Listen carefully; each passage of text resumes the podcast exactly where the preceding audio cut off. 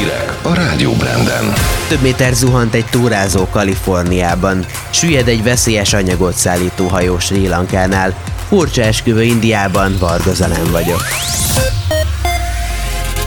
Üdvözlöm Önöket! Meghalt egy túrázó, miután több mint 150 méter zuhant az egyik kaliforniai nemzeti parkban. A középkorú férfi harmad magával kirándult a Russell amikor elvesztette egyensúlyát. Egyik társa is megsérült, amikor megpróbálta megragadni a férfit, de maga is leesett, ám neki sikerült megkapaszkodnia. A társaság harmadik tagja hívott segítséget. Az amerikai nemzeti parkban megszaporodtak a hasonló balesetek, miután feloldották a koronavírus járvány miatti korlátozásokat. Süllyed egy veszélyes anyagokat szállító hajó Sri Lankánál. A járművön csak nem két hete csaptak fel a lángok, a parti őrség azóta próbálja megakadályozni, hogy a hajó elsüllyedjen. A szakemberek környezeti katasztrófától tartanak, ugyanis a fedélzeten 1500 konténernyi salétrom, sav és egyéb vegyi anyag van. Sri Lanka nyugati partjait már most hulladékhalom lepte el, a halászatot pedig megtiltották. Két hét múlva a 12 év feletti gyerekeket is elkezdik oltani Franciaországban. Eddig már a lakosság mintegy 40%-a kapta meg a koronavírus elleni oltás első adagját.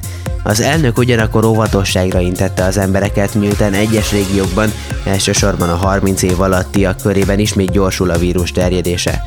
Közölte azt is, hogy a kötelező maszkviselés feloldása az országban nem lesz egységes.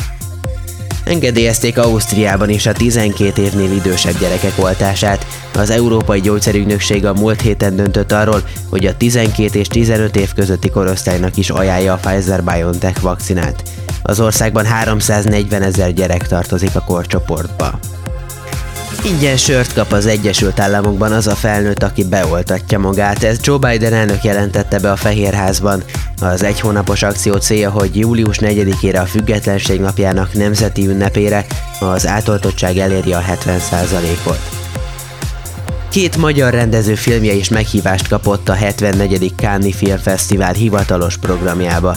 Egyedi Ildikó a Feleségem története című alkotása az Aranypálmáért versenyezhet, Mundrucó Kornél Evolúció című új filmje pedig a Seregszemle idén létrehozott új szekciójában a Káni bemutató nevű válogatásba került be. A fesztivál július 6-án kezdődik, a diakat pedig a július 17-i zárógálán adják át különleges űrmissziókat jelentett be a NASA. A Vénuszt tanulmányozzák majd 2028-ban és 30-ban. Az egyik kutatás a légkörét vizsgálja, a másik pedig arra keresi a választ, hogy miért alakult merőben más geológiai összetételű bolygó a Föld szomszédságában. A tervek szerint elkészülnek majd az első nagy felbontású képek a Vénuszról, és természetesen a különleges, deformált képződményeiről is.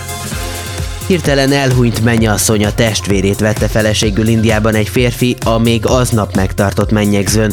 A vőlegény eredeti mennyasszonya az esküvőn összeesett és meghalt.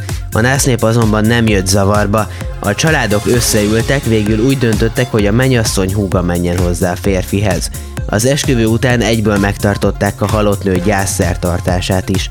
Indiában továbbra is főszabályként a családok által megrendezett házasságok vannak túlsúlyban, míg a szerelemből köttetett frigyek ritkának számítanak. Időjárás. Ciklont figyelhetünk meg Írország, valamint Ukrajna felett is, ennek megfelelően a brit szigeteken és a nyugat-európai partvidéken, továbbá a Fekete-tengertől északra több helyen is előfordul eső-zápor zivatar. A kontinens többi részének időjárását ugyanakkor egy hatalmas kiterjedésű anticiklon alakítja, amelynek középső területe Finnország fölött található, így az előbb említett területeket kivéve napos, csapadékmentes idő jellemző. Európa több részén is szokatlanul magas hőmérsékleti értékeket regisztrálnak, így például Dél-Angliában 26-28, a Benelux államokban 27-29, míg a Skandináv félsziget sarkörön túli részein 25-27 fokos maximumok is előfordulnak. A Rádió Brand híreit és Varga Zalent hallották.